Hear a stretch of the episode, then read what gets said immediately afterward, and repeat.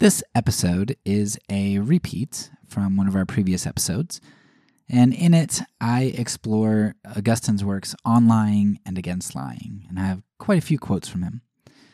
Augustine wrote these works to uh, kind of explain how lying wasn't something that was okay to do, even in order to to catch heretics. You know, setting up a sting operation that involved as the means uh, of capture to lie and, and trick other people um, into exposing their network, right? So we're gonna we're gonna focus mostly on Augustine and his quotes and kind of pull pull those apart and discuss why why he thought the way that he did. Um, and, and Augustine said that our motivation doesn't matter at all, and we're going to get to see how he grounds that. I do also want to add, since uh, this season, you know, Bonhoeffer has been somebody who uh, has been influential for me, uh, particularly because uh, we've been I, have had an eye towards the concept of discipleship, and Bonhoeffer is very big on that. And because I I talked a little bit about him uh, towards the end of season, I'm sorry, um, like section two here on race when I did Hitler's Mein Kampf episode. I talked a little bit about Bonhoeffer because uh, the episode released on the anniversary of his execution. And so Bonhoeffer is really influential for me. But you know, I found a quote from Bonhoeffer that uh, you always get have pause when you find people that you really respect who disagree with you. And uh, Augustine agrees with me, and that's a pretty big name. But Luther, who's in the tradition of Augustine, you know, uh, he's he's uh, Lutheran. Um, Bonhoeffer would disagree with me on truth here. So I want to read you uh, Bonhoeffer's quote here, and then just discuss it really quickly before uh, we get into the episode proper. So Bonhoeffer says, quote, he dons the halo of the fanatical devotee of truth who can make no allowances for human weakness. But in fact, he is destroying the living truth between men. He wounds shame, desecrates mystery, breaks confidence, betrays the community in which he lives, and laughs arrogantly at the devastation he has wrought and at the human weakness which cannot bear the truth. He says truth is destructive and demands its victims, and he feels like a god above these feeble creatures and does not know that he is serving Satan. Now, my understanding, uh, since I, I, didn't read the, the whole context of this, but uh, I actually found this in the middle of, of somebody else talking about the issue of truthfulness and Bonhoeffer. Um, it seems like what Bonhoeffer is saying is hey, look, we can't be super moralistic Jesus is is all about discipleship and us following him and living life in the real world. He isn't about some moralistic set of, of rules. Um, now, Jesus will always look like love. So, but love isn't like a it's not a rule per se, right? That might look somewhat different in different situations. So here, Bonhoeffer saying, if somebody always adheres to truth, that's not gonna that's not gonna be loving. Like you've that moralism actually turns love on its head because um, if if your kid brings you a drawing and asks uh, how it looks or if you like it, there there are various levels of honesty that you can have there. If you say no, it looks atrocious. What is that? Um, that would be maybe the most truthful thing, like the full truth. Um, but that would not be an appropriate truth. That would be something that would be so unloving. Um, and so Bonhoeffer's like, well, certainly we should not be fully truthful at all times in all situations. Like that would be a problem. Um, and, and so he he has an issue with truthfulness at all times. It seems. Now, I wanted to address that because I, I think um, I think Augustine gets into that a little bit here. I think we get into that conversation just a little bit. But I think Bonhoeffer is making a mistake that so, so many people make. And that's that when when we say that truthfulness is an ideal we should always live out and always embody, that that means uh, like in I think it's it's not Liar Liar. Oh, what's the movie? Uh, the one with Ricky Gervais and uh, everybody tells the truth in that world. It's like you watch that movie and you're like, that would be terrible if everybody told the truth all the time if everybody just spoke what was on their minds. But what that is is that's a that's a conflating of uh, the the use of truth. Just thinking off the top of my head, this, this is probably going to be a terrible analogy, but you can make up a better one. Um, I've known people, my father, who likes to smell really good. And he likes to smell so good, he just sprays tons and tons of cologne on him, and nobody can stand it. He takes this really good smell and he uh, he overdoes it. Right? Uh, you could you can shower and smell really nicely, but then if you get uh, air fresheners that smell like your shower gel, and you get uh, cologne that smells like your shower gel, and hair like you you could just get all of these things, spray your clothes to smell like your whatever that smell is in your shower gel, brute. You do all those things, all that good is actually going to be really repulsive. Um, so does that mean uh, that that uh, that smell is bad or that cleanliness is bad? No, it just means know know when to use it and how much of it to use. And uh, one of the things about truthfulness is that holding back information is not usually a bad thing. Like that's not lying or being untruthful most of the time. Sometimes it is in certain situations with various authorities and such. But um, holding back on on just speaking your mind is not an untruthful thing. That's not the same thing. And so Bonhoeffer, like a lot of other people, seemed to just uh, equivocate or uh, conflate this idea of of truthfulness um, with I don't know speaking your mind at all times. And that's just not the case. There are always going to be options to be silent. There are always going to be options to joke and deflect. There are going to be um, lots of different ways that you can handle things.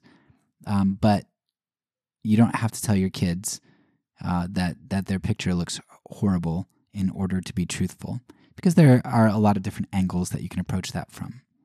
Because you recognize who your kids are and what that means, and that picture is beautiful um, for for from a certain angle. Now, is it from the uh, the artistic angle? Is it beautiful? you know, from an art critic standpoint, no, you're not going to go hang it up in in uh, the Louvre, right? You're not going to hang it up in some art gallery. But that's not the that's not the angle that you're judging their art on and that you're speaking truth from. You're speaking from the angle of a parent who finds it beautiful that their child adores them and uh, is giving them good gifts that come from their heart. And that is beautiful. That is good for a three year old to be able to draw that kind of thing and to do that. So truthfulness, um, I, I, think a lot of times people try to kind of straw man it, um, not on purpose per se, but just because they um, they don't really understand the nuances of the the conversation, um, and they, they just think it's ridiculous to talk about always being truthful. Hopefully, Augustine here in this episode helps to clarify some of the things, uh, some of the questions that maybe you still have. So, enjoy the episode.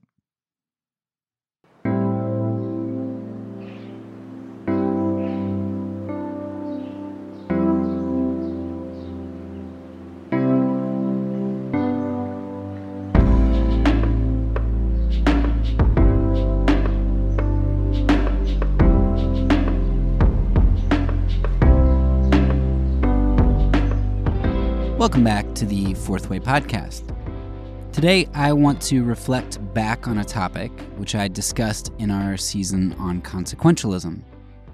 In one of the episodes where I talked about the moral conundrum of lying, I had mentioned Augustine as being against lying for any reason. And I had seen some of his quotes on the issue, but since my case was more uh, mostly philosophical and it didn't really rely ultimately on his take, I never really read Augustine's full work. So I finally got around to reading his works though.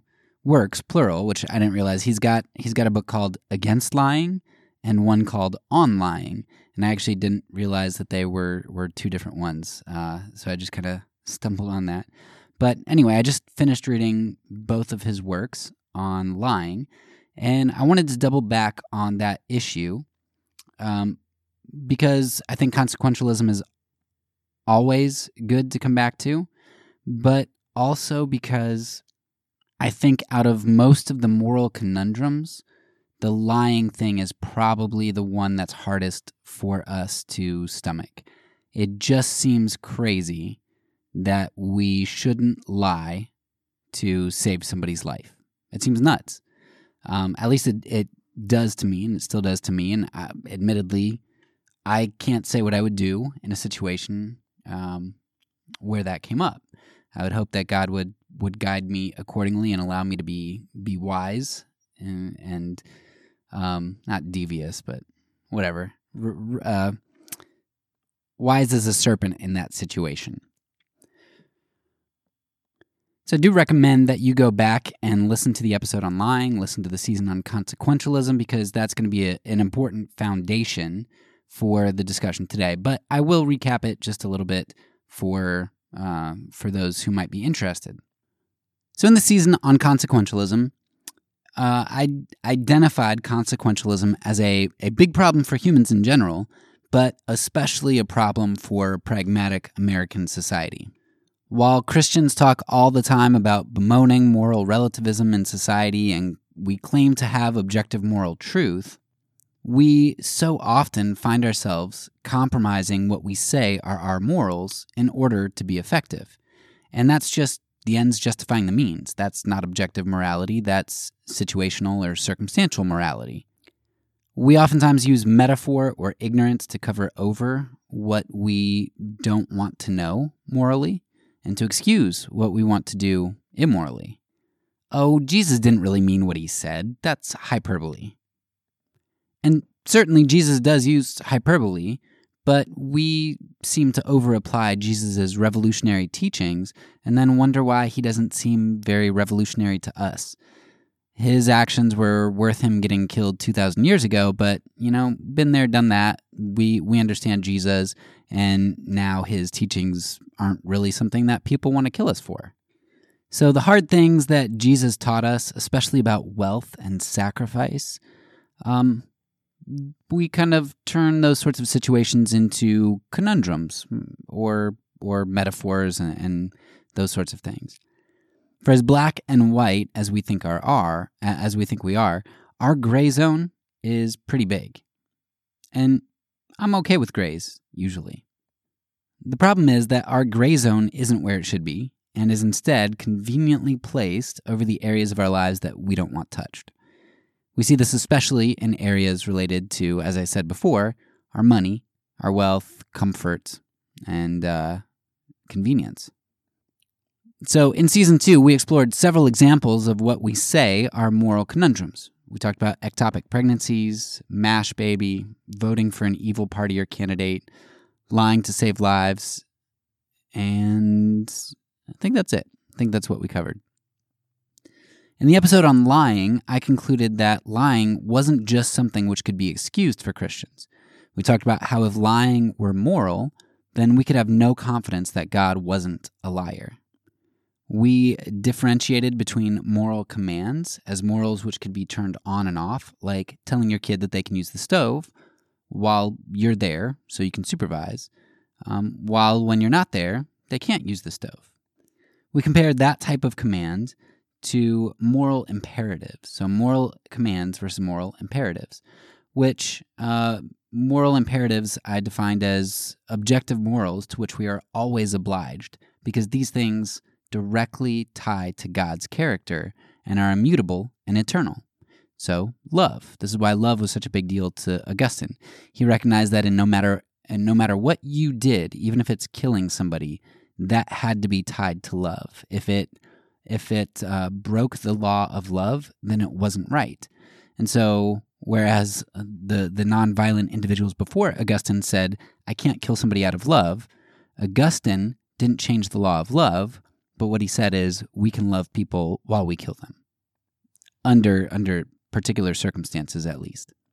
So, when we take a look at lying, lying directly contradicts a characteristic of God: His truthfulness, His purity. It is therefore morally imperative that we do not engage in lying. We looked at what options this left us with in situations like those in Nazi Germany, where people were hiding Jews. And while untruth is against God's nature, I discussed the options of uh, deceit or silence. I knew that some people would contend the the issue of deceit, and I guess the jury's still out on that. I'd be willing to be uh, convinced otherwise, but it seems like the Bible gives us some pretty clear examples of God encouraging and using deceit Himself. And so then I, I discussed how deceit is not a qualitative thing. It's not a changing of information, but rather a quantitative thing. It's a giving of only a certain amount of information. And those in authority have the um, have the moral ability to give more or less information to subordinates. Therefore, God can give people the amount of information he wants, and he can withhold other information. That's his prerogative. So, deceit, I don't think, is off the table morally because it's quantitative, not qualitative, and it has more to do with, with authority.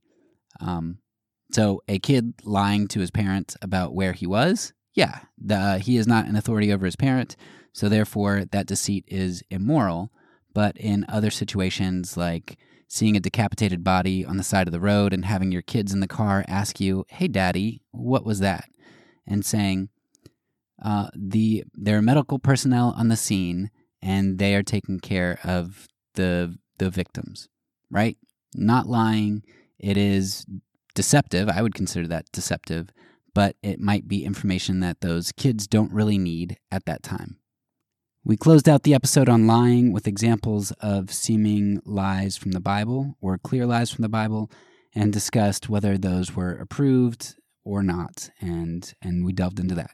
So it was probably one of my favorite episodes that I've done because I think I think it goes against the grain, but I also think that there's so much um, there's so much weight there, and it really you're able to unpack that. And to me, the evidence seems pretty clear that lying is wrong. And that issue just gets at the heart of consequentialism. All right, so with that behind us, let's get into today's episode proper. Augustine's work on lying in his two books, On Lying and Against Lying. Now, you should know that when we talk about Augustine's work on lying, these two books are slightly different. And I don't know that I really understand the nuances. I haven't uh, researched the books. I mean, my my reading list is just extremely long at the moment. So the fact that I was able to get to these books and read them, they are they are relatively short each, but the language is is a bit difficult. But the fact that I got to these is is a miracle. Um, so I didn't have time to do like history research on them, but they they seem like they are written to um, the one situation is pretty easy to understand. There's this guy who's writing to Augustine and, and asking about certain methods to weed out heretics. Like he wants to, to know if he can lie to uncover these dens of heretics so that they can you know, uh, punish them and, and get them out of the church. And Augustine is responding to that. The other one, I'm not exactly sure what the context is, but I um, I definitely liked one more than the other, and I'm trying to remember which one it is. I think it was the against lying, but I've I've only got a fifty percent chance that that's right. Whatever. Um, he says a lot of the same things in each. I don't know that it's necessarily worth reading both of them. I like the one where he is responding to the guy about uh, persecution or um, heretics. Augustine's answer to lying is that lying is always wrong.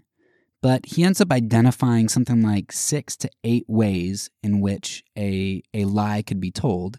And he kind of goes through these different scenarios and sort of argues with himself, which I kind of like. Like he goes kind of back and forth and gives rebuttals and and that's exactly the process that that I go through. Uh, I have arguments with myself all the time. I'll I'll talk to my wife and I'll uh, I'll say, "What do you think about this?" I already have a rebuttal to that, but I want to know what you think. So Augustine has these has these various ways in which a lie can be told. For example, I can tell a lie which does me good and it does another harm, like a criminal who frames a different person for the crime. I could tell a lie that doesn't do me any good, but seeks to do good for another, like telling someone on the street that they look beautiful. You know, cheer somebody up, make them have a good day. Augustine is going to identify all of these, all of the ways that he, he mentions as wrong, though there are times when he writes in a way which makes it seem that he's really struggling with that conclusion. For instance, in both works, he brings up the issue of Sodom and Gomorrah, and he says that when the townspeople wanted to rape the angels, um, he sympathized with Lot's willingness to throw his daughters out to the mob to be raped instead. So that I mean, let that sink in. That's that's kind of crazy. But Augustine saw the raping of Lot's daughters as a lesser evil than should a mob rape those of the same gender. Now he assumed that they're of the same gender. I've also heard other people say that the um, you know, if you if you listen to Matthew Vines on homosexuality, his um, one of his arguments about what was particularly bad about the sexual sin of Sodom, which um, is only highlighted in a, in a couple passages. A lot of the other passages highlight the uh, the injustice uh, to the poor and and their gluttony and stuff. But on the on the passages that emphasize the sexual immorality, Matthew Vines would say that the issue here is actually more of a Genesis what is it Genesis six type issue, um, where it's uh, they are kind of doing like the Nephilim thing, uh, where the the people of Sodom are trying to have sex with other beings. It's not you know because an angel is an angel a man. Uh, maybe they they thought they were the appearance of men, so therefore it's considered homosexuality. Uh, whatever it is. Um, that anyway, that would be another discussion. But Augustine assumes that these angels are men and assumes that the problem is that Sodom wants to sodomize these men.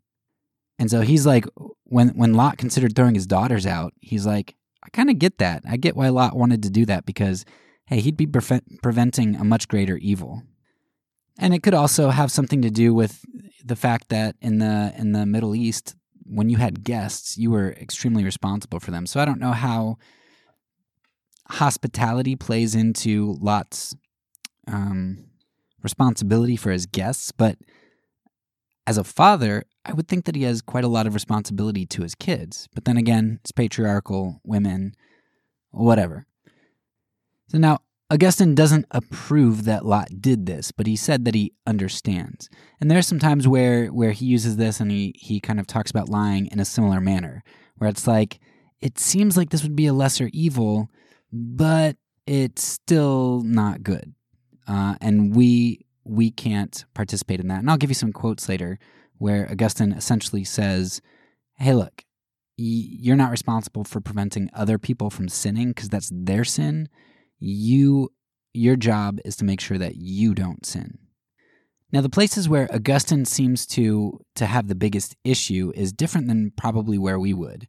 When it comes to somebody dying, Augustine doesn't seem to struggle all that much from what I remember with with lying. It's like, well, no, you don't you don't lie. The things that seem to bother Augustine, uh, the thing that seems to bother Augustine the most is when it comes to these things. I think he calls them defiling sins. So if you were going to be, so let's say you, a man, were going to be raped by another man, uh, and you could lie to get yourself out of that situation, especially if that lie is not going to hurt anybody, Augustine has a real big problem with saying not to lie. Just the thought, like he's like, oh, you'd be you'd be so defiled, like these defiling sins, and and that seems to be his biggest hangup. So it is interesting that you know some people might argue that Augustine um, isn't like 100% oh yes never and i'm i'm passionate about never lying he does kind of waver slightly uh, in in his debate with himself, but it's over completely different areas of the moral spectrum than what we would have problems with. Not that any of us would want to be, in his words, defiled, but um, yeah, because uh, he gets into other defiling sorts of things too. It's not just homosexuality. Um, yeah, Point is, Augustine stands firm always that lying isn't justified, even in, in the area that's hardest for him to comprehend. In light of Augustine's ultimate conclusion, I want to pull out some quotes from, from his works. And some of them are pretty extended, and um, I'm just gonna read them anyway, and I'll I'll quote and end quote so that you can follow along. Also, I will put these quotes in in the show notes so you can read them, because uh, the language makes it somewhat difficult. All right, so here we go. In the first quote, Augustine is going to pit truth against falsehood. It's essentially the character of God issue we talked about in our recap. How can we lie if untruth is antithetical to God? What is especially important here is that Augustine recognizes that even if we can't see any possible downside to our lie, participating in a lie does something to us. In our commingling with falsehood, something happens to our soul and our character. It pits us against God. What I find especially interesting about this concept is that you see the same thing from black voices in regard to racial oppression. Frederick Douglass and MLK both talked about the bondage of white oppressors. These white oppressors were in bondage by their choice to hate and participate in evil. They recognized uh, while black people were enslaved in some ways, um, even under literally with Frederick Douglass and, and figuratively with MLK, um, really their white oppressors were enslaved too, which is a very biblical concept of being enslaved to sin. Now, that's hard for us to imagine in terms of lying, particularly with little white lies. And, and maybe there's bondage to a lesser degree, but participating in that which is counter to God is bondage. So here's Augustine's quote Quote, Of lies are many sorts, which indeed all, universally, we ought to hate. For there is no lie that is not contrary to truth. For, as light and darkness, piety and impiety, justice and iniquity, sin and right doing, health and weakness, life and death, so are truth and lie contrary the one to the other. Whence by how much we love the former, by so much ought we to hate the latter. Yet in truth there be some lies which to believe does no harm, although even by such sort of lie to wish to deceive is hurtful to him that tells it, not to him that believes it. So Augustine, uh, to to tack on one part I didn't kind of preview there, you know, he's saying that uh, sometimes lies, if you if you believe a lie, it might not be harmful to you. It might be a harmless lie. Like if I say, "Do I look fat in this dress?" and you say no, well, you just lied, but you know that might not do me any harm.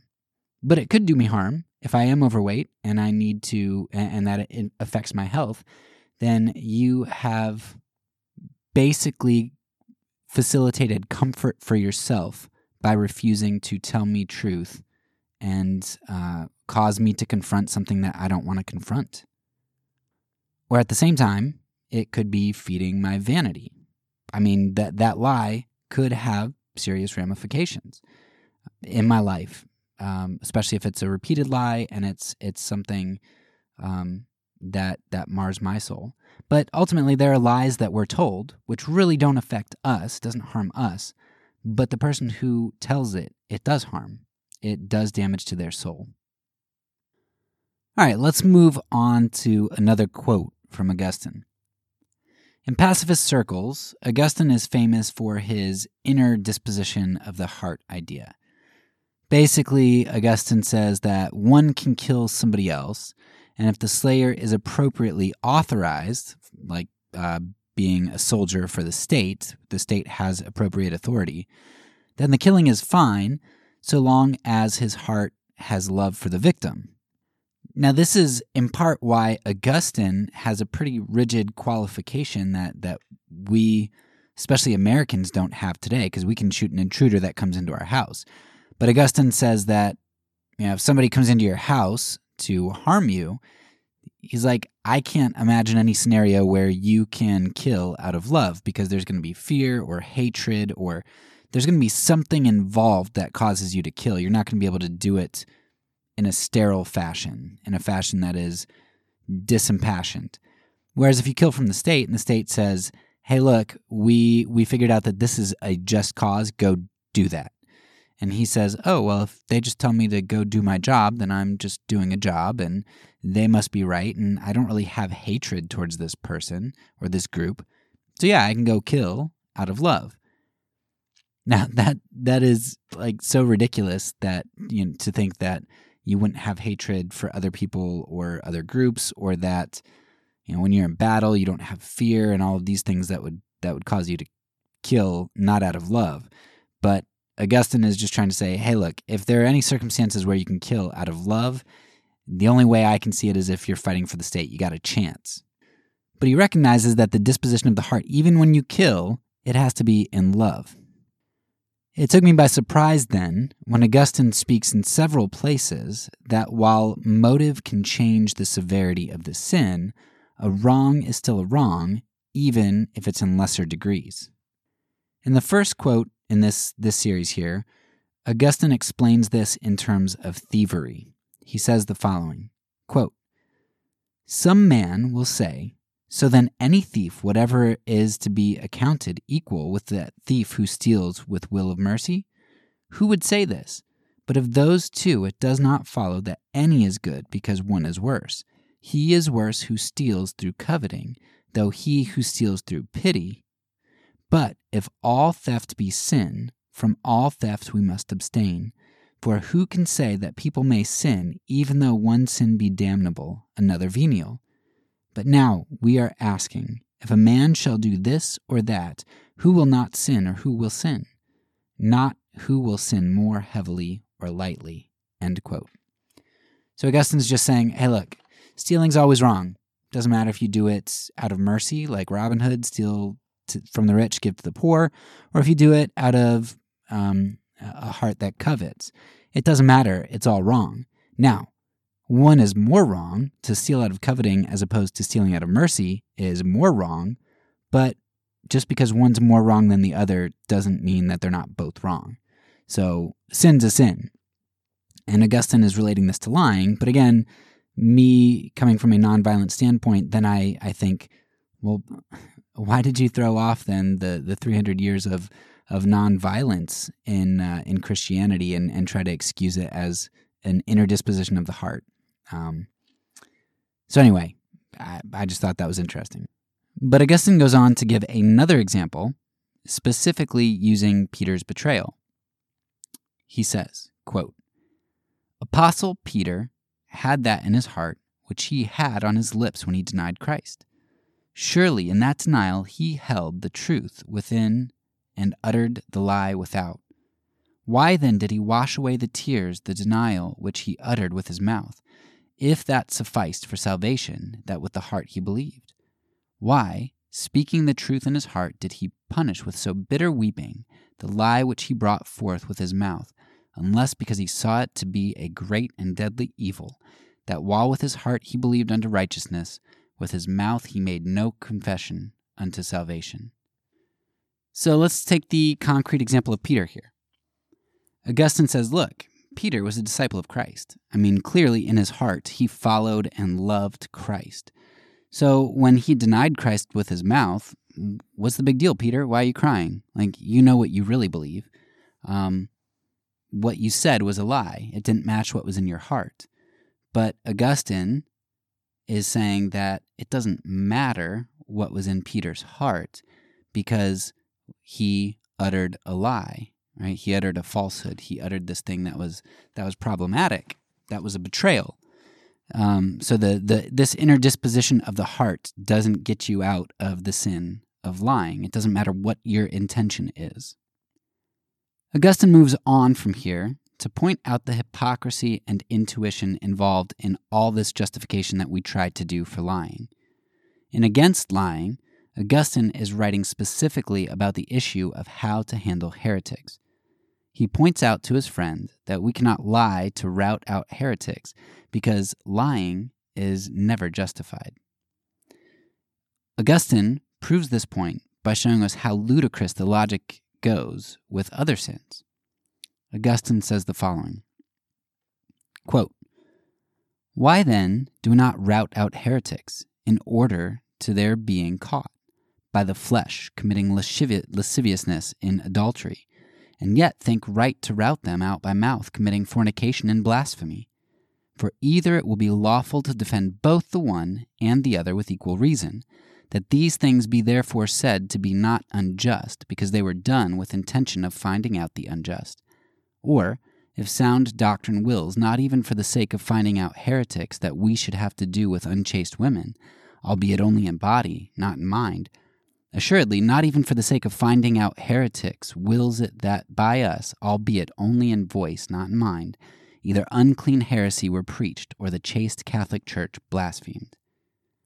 And I love this. I I use this same concept when it comes to to violence.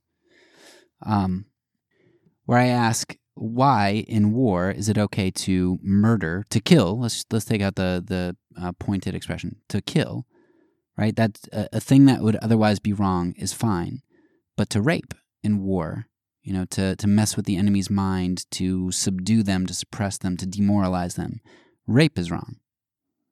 Uh, Augustine says the same thing with lying. He said, okay, so you want to get rid of some heretics. And you're saying, what's the big deal of telling a lie? Like, would you say the same thing about committing adultery? Would you say, hey, look, I, you know, I'm going to sleep with one of the leaders of this of this sect so that I can get in into the organization, and then I can get the names of everybody of every heretic, and we can get rid of them. You'd say, oh no, that's that's fornication uh, with the body. He says, "Well, okay, so what? If you fornicate with your body but not with your mind, if your if your mind has the intention, all right, to root out these heretics, then so what? Why not fornicate?" He said, "You know why you don't fornicate? Because it's wrong. It's a problem. It's a sin." And so what you're basically saying is I'm going to fornicate with my mouth, you know, not with my mind, right? My my heart's right. I'm trying to root out heretics. I'm not I'm not lying for a bad cause. And Augustine says, ridiculous. You recognize the intuition of, uh, of holiness and not sinning in these other situations, but, um, you know, you, you backtrack on this. So Augustine uses our intuitions with these in these other areas to highlight the problem with lying. And again, I would reiterate that I think you can do the same thing with with killing. So Augustine goes on from here and continues his thoughts, and he explores a deeper problem that this duplicity, this uh, this viewing of lying is okay, but these other things is wrong. He he shows us where this duplicity leads us, and it leads us to be moral relativists. While we modern conservative Christians claim to love objective morality, Augustine would call us out on our hypocrisy. Augustine says the following quote, But he who says that some lies are just must be judged to say no other than that some sins are just, and therefore some things are just which are unjust, than which what can be more absurd? For whence is a thing a sin, but for that it is contrary to justice? Be it said then that some sins are great, some small, because it is true. And let us not listen to the Stoics who maintain all to be equal but to say that some sins are unjust, some just, what else is that to say than there be some unjust and some just iniquities? My opinion, Augustine is, is spot on here. It's double talk to say that lying is a sin, sometimes lying's a righteous sin. How can something be a, a just injustice or a righteous unrighteousness or a good sin? Such moral language doesn't work with moral issues tied to the nature of God. However, Augustine notes here, as he does elsewhere, that this doesn't mean there aren't greater and lesser sins or greater and lesser degrees of a sin. If someone lied to save the lives of Jews in the Holocaust, I'd be happy that the lives were saved. Augustine mentions something very similar with the Hebrew midwives saving the infants in Egypt and with Rahab saving the spies.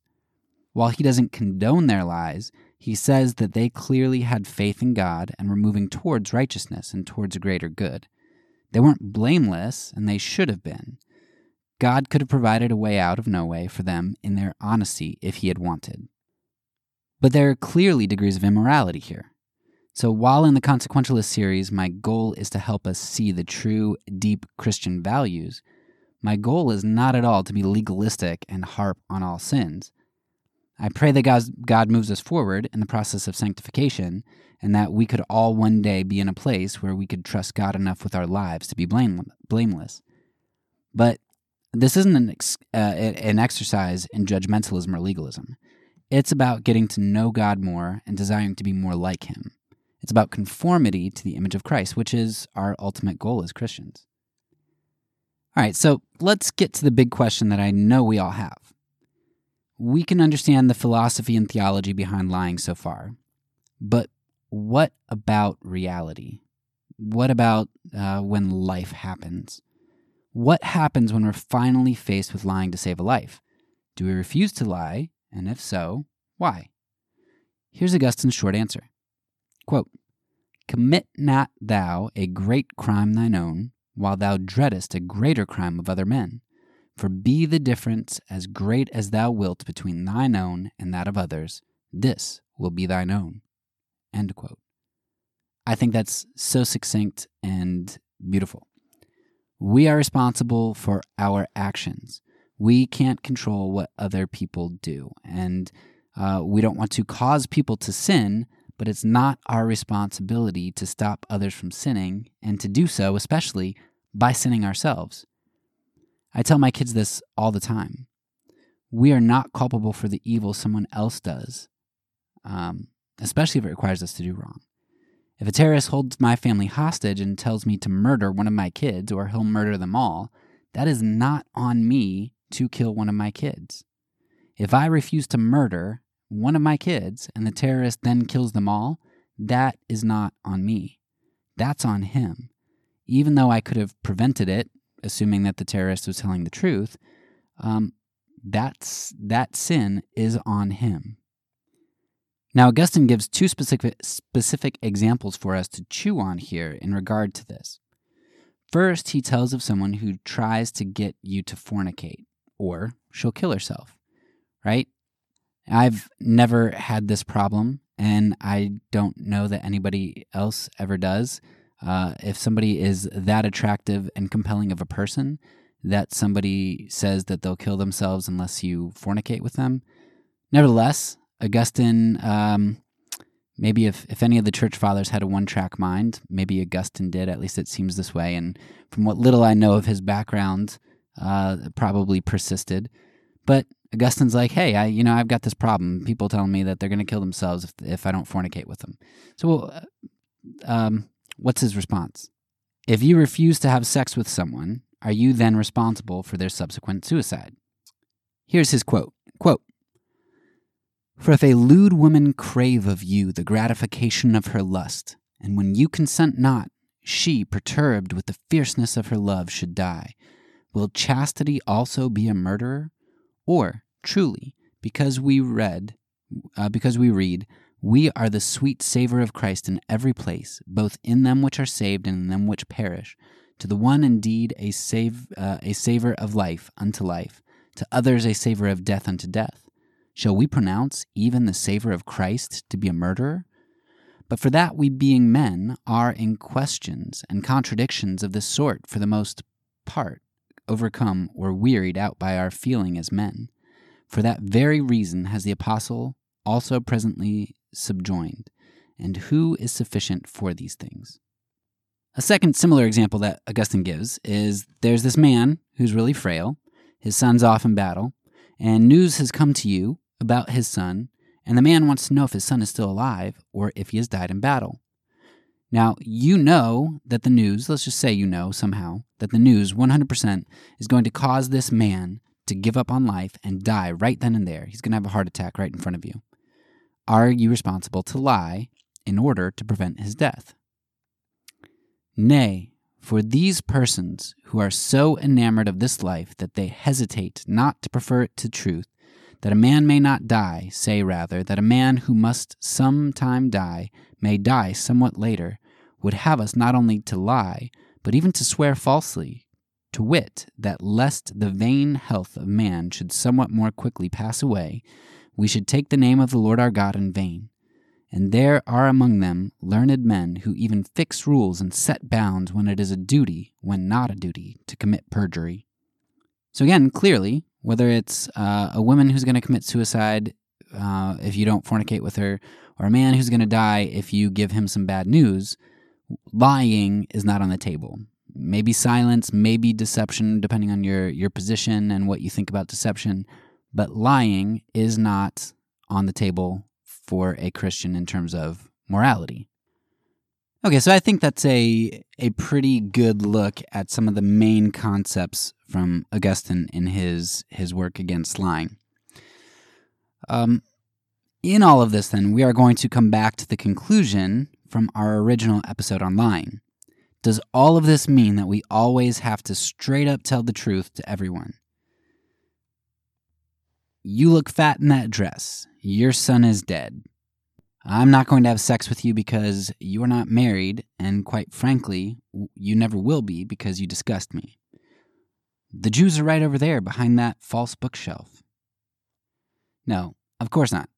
Not lying doesn't mean not being shrewd. Beyond simple truth and lie, we have at least at our disposal silence and gentle speech. But I would also argue that in at least some cases, as with hiding Jews against Nazis, we may even have deception as a legitimate means of action. There may be cases where individuals do not have the right to the full truth. Um, now, obviously, if you're in the Nazi regime and you are subordinate to the Nazis, technically they have governmental power over you. But I would argue that perhaps at this point, God's uh, God's authority would be conflicting with their authority since they're trying to do a great evil. And so, for you to not give them the full truth might be a prerogative that you have. Uh, that I I would be willing to discuss that point and maybe retreat from that point, but it's at least something that I think needs to be considered. All right, so what is the point of all of this? Obviously, since Augustine agrees with me, I'm right. That's really the ultimate point of this episode. Just kidding. Uh, that's not at all the point. If it were, then I'd be wrong about nonviolence, and I'm, I don't think I am. So there were a few important reasons I thought it import, uh, necessary to circle back around to, to an episode like this. First of all, on a podcast about nonviolence, where Augustine is a big name that leads the church away from nonviolence, I think it's important to recognize more of his teachings. And that's important for a number of reasons. Um, it, it's particularly important here because some of his rationale against lying, I think, undermines his rationale for using violence. And so being more familiar with his work um, can be helpful for us to see overlap with nonviolence and argue against him. But secondly, I also like talking about Augustine because he really isn't he's a maybe a gateway to state violence, but he's still really conservative in terms of it. And and I want to remind people of that. So I, I like an opportunity to get to talk about Augustine because he is very different from Second Amendment American Christians. Very different. So familiarity with Augustine is important. Um, Another reason that I wanted to have this episode is because Augustine bridges a gap. If I use Chrysostom or Nazianzus or John of Damascus, I probably won't get Protestants on board. I'm speaking uh, mostly to the Orthodox at that point and Catholic with with at least two of those.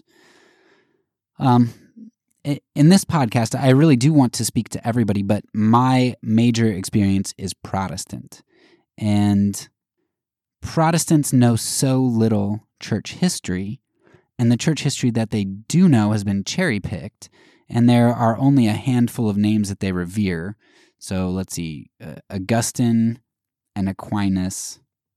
And if I was technologically savvy, I'd just play crickets for the next 30 seconds. But yeah, that's pretty much it. Augustine, Aquinas isn't even really an early church father. Um, you just don't really have have people that the that most Protestants, like obviously people in seminary and stuff, but most Protestants skip from Augustine to Luther. That that's pretty much it. So Augustine really bridges a gap. He's somebody he's not going to be as popular in your Orthodox church, but in terms of uh, the Orthodox already have uh, a what I feel like is a more balanced view of violence, uh, where, whereas they view it as an evil, but a necessary evil, and so they'd repent of it, at least on paper. That's my understanding. So they, they really don't embrace violence like we in the West do. And I feel less of a need to talk to them. But even more so, Augustine bridges just it just bridges a gap, uh, especially with Catholics and Protestants. Now, for an issue like this, there's really not a gap that needs to be bridged with the Catholics because, in terms of lying, the Catholics are on board. I mean, they recognize that lying is no good uh, ever on paper. They recognize that at least. I mean, if you talk to your average Catholic, I don't know that they would know that or accept that. But yeah, the Catholic Church recognizes lying as a sin. The third reason I wanted to circle back around to this is because consequentialism is a huge issue. I think it's important to come back to, to the issue of consequentialism with great frequency.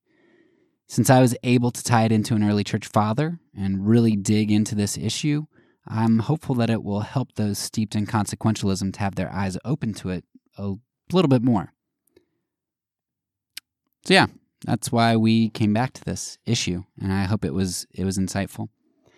I want to start to close out with a quote from John Howard Yoder because it, it sounds so much like what Augustine is saying here. And really, Yoder was the Augustine on the topic of consequentialism, uh, the modern Augustine on the topic of consequentialism that got me to see it.